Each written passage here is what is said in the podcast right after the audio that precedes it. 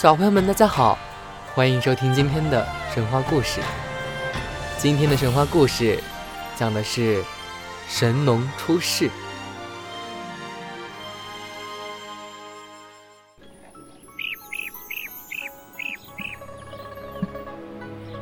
传说炎帝的母亲叫女登。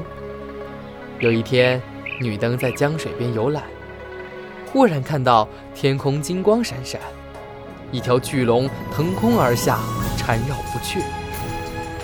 女登觉得奇怪，想看看这条龙的样子，可是还没等她看清楚，神龙就不见了。女登回到家里，有点怀疑自己是否真的看见龙了，但是她的身体有了感应。回家后就怀孕了。过了一年零八个月，女登生下一个胖乎乎的男孩。这孩子一生下来，可把大家吓一跳。他牛首人身，全身透明，五脏六腑都看得清清楚楚，头上还有两只角。说来也奇怪，炎帝刚出世，村口的石窟夹缝里。突然涌射出九眼泉水，而且泉泉相通，香甜无比。谁要是取了其中一眼井的水，其他的八眼都会波动起来。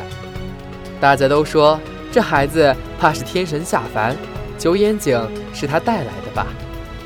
炎帝出生后三天就能说话，五天就会走路，九天便长齐了牙齿。他母亲女登和人们一起带他出去狩猎采集，饿了就有仙鹿奔来，开怀为他哺乳；下雨了，竟有神鹰飞下，展翅为他挡雨。不知为什么，炎帝从小就和大地上的花草树木特别的亲。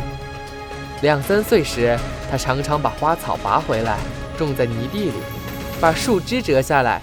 插在地上做游戏，他还吃植物的根、茎、花、叶、果实，记下它们的滋味、气味和颜色，留心观察它们的成长，并试着种植那些能够吃的植物。渐渐的，炎帝长大了，他身材魁梧，力大无穷，又非常聪明，人们有什么难事儿都去请教他。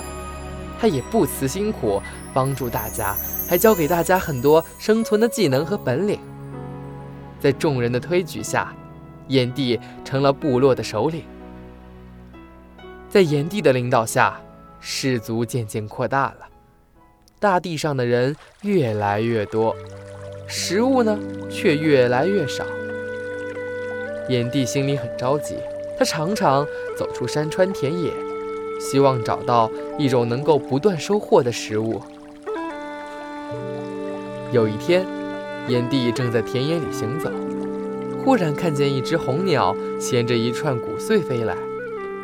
炎帝盯着鸟看，这鸟呢也看着炎帝。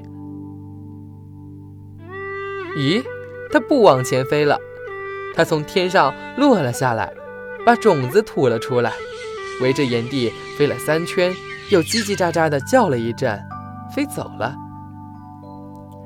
炎帝心想，这一定是天帝派神鸟送来的种子。他把种子拾起来，埋在土里，又用木头制成耒耜，教人们松泥土、掘井、灌溉禾苗。这一年秋天，一大片的庄稼成熟了，人们多高兴啊！从此。人们就这样播种谷物、种植粮食，不用担心饿死了。大家感念炎帝的功德，都称炎帝为神农氏。衣食丰足之后，为了方便大家生活，炎帝还让大家在规定的日子里把多余的物品带到规定的地方，互相交换。从那以后，人们又给炎帝加了一个商神的称号。